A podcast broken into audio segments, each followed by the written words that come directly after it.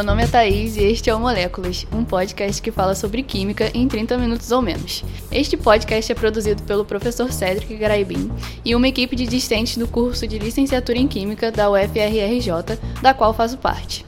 Estou aqui também para lembrar vocês que nós estamos nas redes sociais, tanto no Twitter, moléculaspod, e no Facebook, facebook.com.br moléculaspodcast. Estamos também nos agregadores de podcast e em plataformas de streaming como iTunes, Deezer e Spotify. O episódio de hoje é sobre microplásticos e esperamos que vocês gostem. Sugestões, pedidos de episódio e críticas podem ser feitas mandando um e-mail para a gente em moléculas.podcast.gmail.com.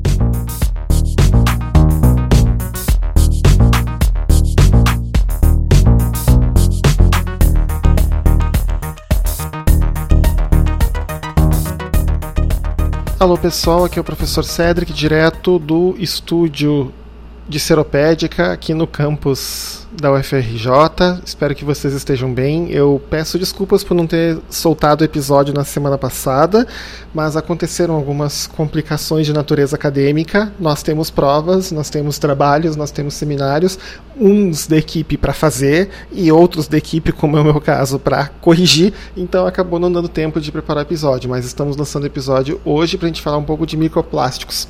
Antes da gente falar de microplásticos, tá, seria interessante falar do que são plásticos, primeiro. Tá? Plástico é o termo que a gente utiliza para designar materiais poliméricos, ou seja, são polímeros com alto peso molecular e com o que a gente chama de plasticidade, ou seja, eles têm a capacidade de ser moldados e têm a capacidade de ter uma certa maleabilidade ou flexibilidade dependendo do caso. Apenas lembrando, porque nós temos como plásticos, por exemplo, o polietileno de baixa densidade, que é o que a gente utiliza para fazer sacolas plásticas de supermercado, ou melhor, usava, não usa mais. A gente vai falar disso agora no decorrer do episódio. Nós temos o polietileno de alta densidade, que a gente utiliza para fazer potes plásticos, por exemplo, nós temos o policloreto de vinila, que a gente utiliza para fazer canos uh, de tubulação, tanto de água, de esgoto, como também aqueles forros, dos chamados forros de PVC. Nós também temos aí, por exemplo, o poliestireno, que ele pode ser borbulhado com CO2 durante a polimerização. Né? A gente forma então a espuma de poliestireno, que a gente chama de isopor, nós também podemos ter o poliestireno na forma de carpetes, nós podemos ter o poliestireno na forma de plásticos mais duros. Então, assim, é, é, dependendo do como que esse polímero é feito, ele vai ter mais ou menos flexibilidade. Mas quando eu falo da questão de maleabilidade, é o fato que a gente pode moldar ele em formatos diferentes. Então, a gente pode ter um brinquedo, pode ter um pote, pode ter um carpete, pode ter um cano, tudo vai depender de como ele é moldado durante a reação. Tá? Os plásticos, em geral, são oriundos da polimerização de hidrocarbonetos ou de derivados de hidrocarbonetos. Em, em outras palavras, o, a grande quantidade de plásticos que nós temos no planeta hoje, ela é oriunda quase que toda da indústria dos derivados do petróleo. Tá? Às vezes, é claro, além dos ah, derivados do petróleo, a gente também coloca outros componentes no plástico, que são os plasticizantes, que é para dar para o plástico características especiais, para atender outras necessidades. Por exemplo, um exemplo clássico de plasticizante, mil perdões, é o cheirinho de carro novo. Tá? É um componente que é colocado, ele é misturado no polímero, ele não reage com o polímero que está sendo formado. Tá?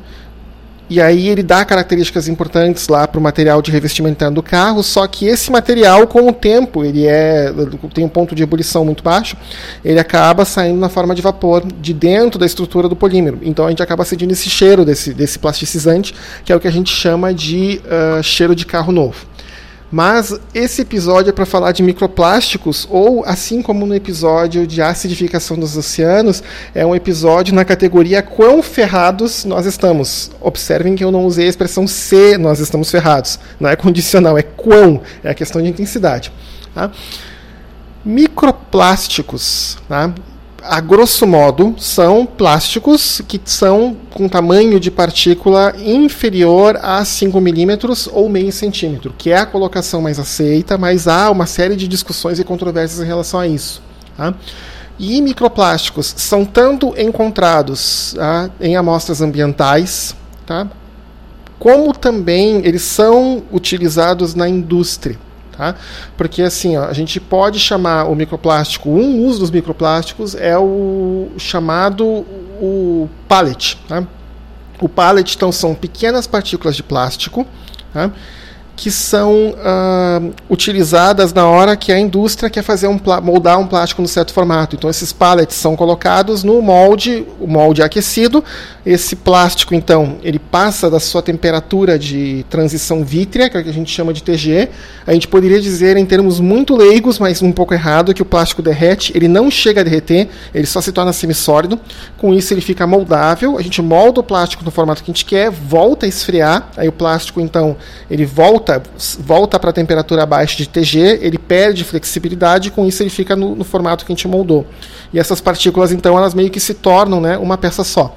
Então é um jeito que se usa muito para fazer sacola de lixo, sacola plástica na, na indústria. Tá? Então esses pallets acabam indo para o ambiente porque, por exemplo, na hora que ocorre um descarte, na hora que ocorre alguma, um, não um vazamento, mas que escapa plástico do molde, uh, ou durante transporte, esses plásticos vão parar no chão e do chão eles vão parar para outros lugares. Então, normalmente, os, os microplásticos que a gente encontra no ambiente, que são resultado do, do envasamento, transporte ou descarte inadequado de pallets, a gente vai encontrar nos arredores das indústrias e nos arredores de portos, que é onde grande quantidade desse material é manipulado. Tá? Nós também encontramos microplásticos intencionalmente em produtos de higiene pessoal, como sabonetes, especialmente os esfoliantes e cremes dentais. Em ambos os casos, por quê? Porque a gente coloca esses microplásticos na formulação para que tenha um efeito esfoliante, ou seja, para que algo cause uma rápida ou uma leve, melhor dizendo, lixiviação na pele. Então você remove a camada mais superficial de células da pele que já estão mortas e assim a pele fica renovada, a pele nova, porque as células mais novas que estão por baixo acabam se tornando a camada superior. E nos cremes dentais, porque a pasta dentária a gente coloca microplásticos para aumentar um pouquinho a abrasividade do, da pasta dentária e com isso limpar melhor os dentes durante a escovação. Só que o que acontece? Esses microplásticos, no, no, esfoliante, quando a gente depois lava o rosto, esses microplásticos vão embora na água do banho ou na água da pia e os microplásticos que estão nos cremes dentais, na hora que a gente cospe o creme dental, lembrando crianças, não creme dental não foi feito para ser engolido, tá? Ele foi feito para ser descartado depois na pia, é para cuspir. Eu estou falando isso talvez porque seja pai de duas crianças, mas fica o recado aí. A gente uh, acaba cuspindo eles e eles vão embora para o esgoto doméstico. Né? E o que acontece desse esgoto doméstico? Ele vai para os cursos dos rios, e dos cursos dos rios ele vai parar no oceano. Tá? Isso por quê? Porque a gente não trata o esgoto? Também, mas mesmo tratando o esgoto, a gente não consegue filtrar os microplásticos. Eles são partículas muito pequenas e a gente não tem tecnologia de tratamento de esgoto que consiga reter esses microplásticos junto com os outros resíduos sólidos que precipitam durante o tratamento do esgoto ou da purificação da água. Tá? Um outro grupo de microplásticos são os microplásticos secundários, que eles ocorrem não porque a gente está colocando deliberadamente pequenas porções de plásticos na água, mas porque na verdade os macroplásticos, ou seja, plásticos com tamanho de partícula maior que 5 milímetros, à medida que eles vão sendo descartados no meio ambiente, ou seja, o copo que a gente toca fora, a caneca que a gente toca fora, o pote que quebrou que a gente toca fora, eles com o tempo eles vão sofrendo fragmentação mecânica, eles vão se quebrando em pedaços pequenos e também por ação da radiação ultravioleta, da luz solar, da presença de oxigênio, de mudanças de temperatura e umidade, de ações da onda, as ondas do mar, quando esses plásticos estão boiando no mar. Inclusive, se vocês quiserem ficar deprimidos, vocês podem assistir um documentário chamado Paradise Island. Eu não sei se ele está no YouTube, mas ele é deprimente. Então, assim, né, quem quiser ter um fim de semana feliz, assista ele na segunda. Né, quem quiser desgraçar a cabeça hoje, que sexta-feira, pode assistir ele hoje já.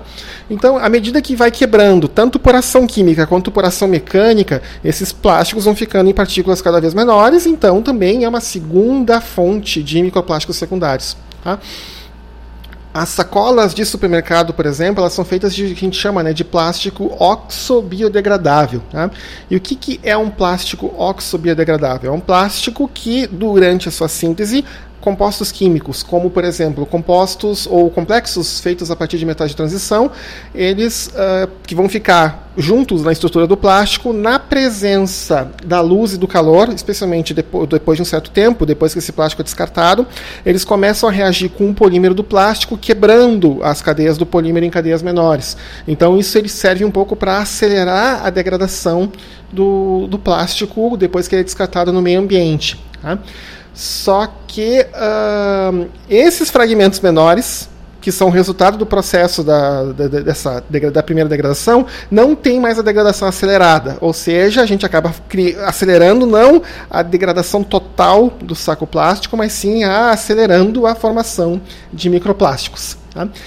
Uma outra pergunta que a gente pode fazer é a seguinte: onde estão os microplásticos? E é aqui que começa o momento desgraçamento total da cabeça e da vida das pessoas. A gente poderia responder simplesmente em qualquer lugar.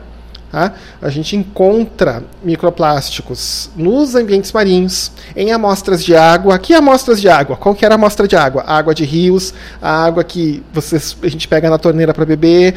A água mineral não tem microplásticos, ao contrário, a água mineral tem microplásticos também, e esses microplásticos estão vindo da, do próprio polietileno, o PET, da própria garrafa do microplástico. Tá? Vamos encontrar microplásticos na água do mar, e assim, a princípio você acharia que ah, plástico boia, a gente só encontra microplásticos na superfície do mar, assim, né, em profundidade próxima ao nível do mar. Não, nós já conseguimos encontrar microplásticos em profundidades cada vez maiores. Na própria fossa das Marianas, uh, tem um artigo que eu vou botar nas notas de referência do episódio, tem algumas espécies de animais marinhos que são adaptados para viver nessa em baixíssimas profundidades, na ausência de luz. Nesses animais já foi possível encontrar microplásticos também. Tá? E a gente também encontra microplásticos entre nos alimentos, durante a preparação, porque daí pode ter transferência de microplásticos dos equipamentos onde o alimento passa para o alimento, e também durante envasamento, porque o próprio material de envasamento, que é plástico, também está passando microplásticos para os alimentos. E uma outra questão, nós podemos encontrar microplásticos no ar. A gente respira microplásticos, só para constar. Como assim que acontece? Essas partículas dos microplásticos, e já a gente já vai avançando um pouco no tamanho, nos chamados nanoplásticos, ou seja, que são partículas muito pequenas de plásticos, elas são tão pouco densas, tão leves, que elas são arrastadas junto pelo ar por correntes de vento, correntes de sopro, questão do ar-condicionado, e com isso a gente acaba respirando microplásticos também. Tá? Existe um estudo que saiu agora em julho, as referências vão estar também nas notas do episódio, que uma pessoa, em média, durante um dia, ela ou inala ou ingere de 70 a 120 mil partículas de microplásticos por dia. Ok. E quais são os impactos disso na saúde humana? Resposta sincera: nós não sabemos. Porque a gente não sabe, por exemplo, se esses microplásticos se acumulam no nosso organismo ou se eles são também excretados a partir da, da urina ou se eles são excretados junto com as fezes. Não tem estudo, a gente não sabe o que está acontecendo, a gente só sabe que está entrando. A gente não sabe se está saindo e como que está saindo. Tá?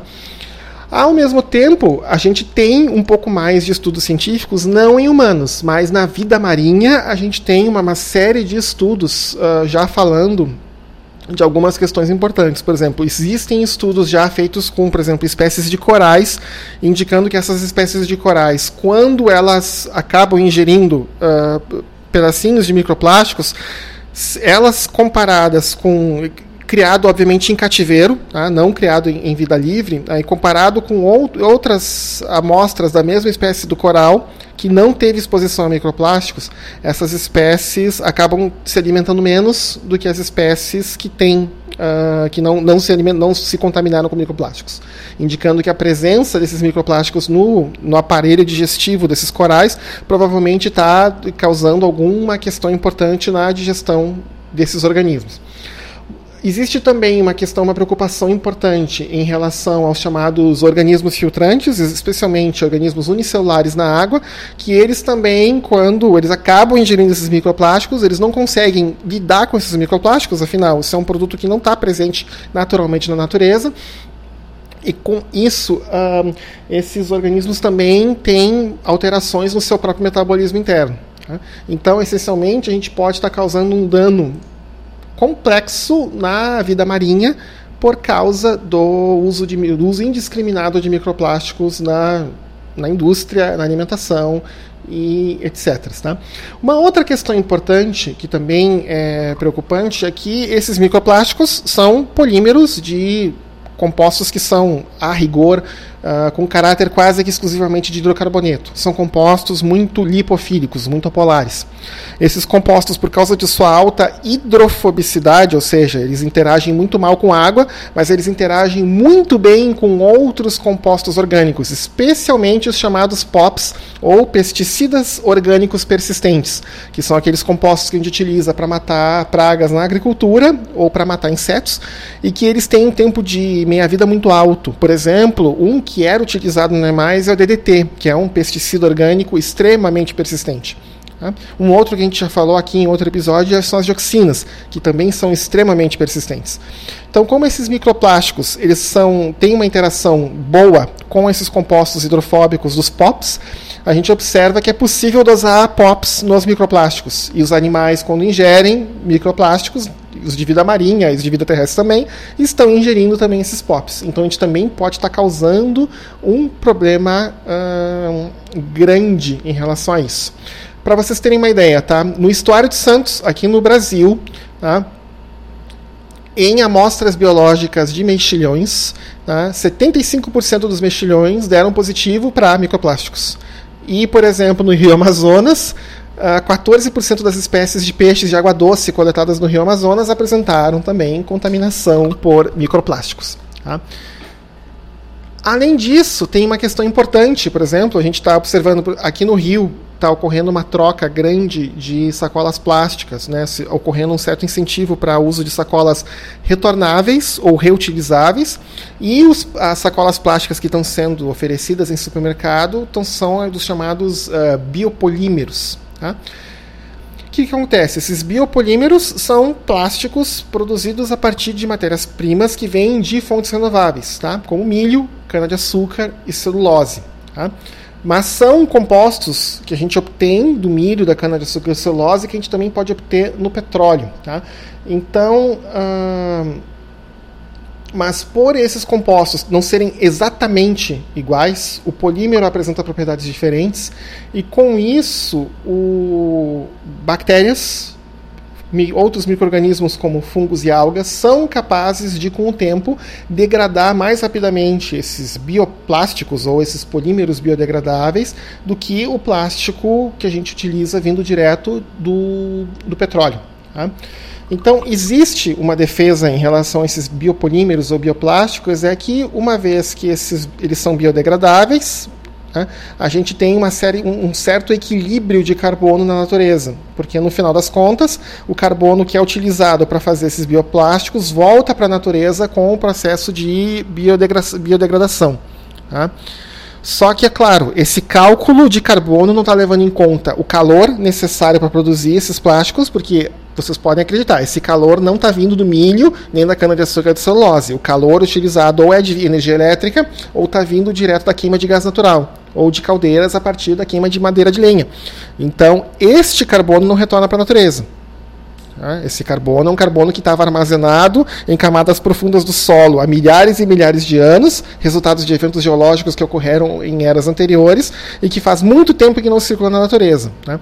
E uma outra questão importante também é que, como a gente precisa de mais milho, mais cana-de-açúcar e mais celulose para poder fazer esses bioplásticos, isso demanda mais espaço de colheita para plantar colher e produzir esse material. Então isso também causa um impacto no meio ambiente que de vez em quando as pessoas meio que, meio que olham para outro lado para fingir que não tem. E aí o que, que a gente faz? Olha, a gente está ferrado, em resumo, porque a gente está jogando algo no meio ambiente que a gente não tem a mínima ideia do qual vai ser as consequências disso. O ideal seria que a gente parasse de usar os microplásticos intencionais, ou seja, o fim do uso dos microplásticos em creme de dente, pasta de dente, em cosméticos, em uh, produtos lixiviantes ou de esfoliação. Que houvesse uma regulação mais uh, rigorosa nas indústrias do plástico para que elas tivessem um cuidado maior para evitar o descarte acidental de pallets, pallets de microplásticos uh, na natureza. Mas a melhor coisa que a gente pode fazer para que se produza menos plástico no mundo é parar de usar plástico e tentar utilizar ou tentar utilizar plásticos que são mais duráveis e que são reutilizáveis. Tá?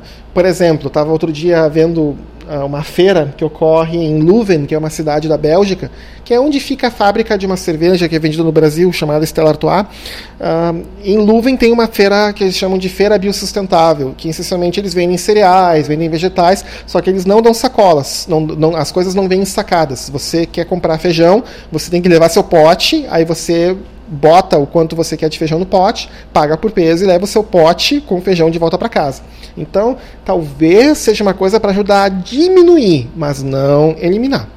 Né? A gente teria que mudar muito os nossos hábitos de consumo, os nossos hábitos de vida, para tentar evitar um problema cujas catástrofes a gente não tem a mínima ideia das quais ainda vão ser.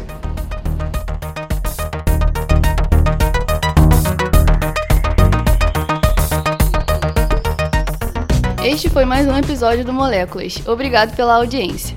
Este episódio foi preparado por mim, Thaís, e produzido, gravado e mixado no campus da UFRRJ pelo professor Cedric e por mim. Até o próximo episódio.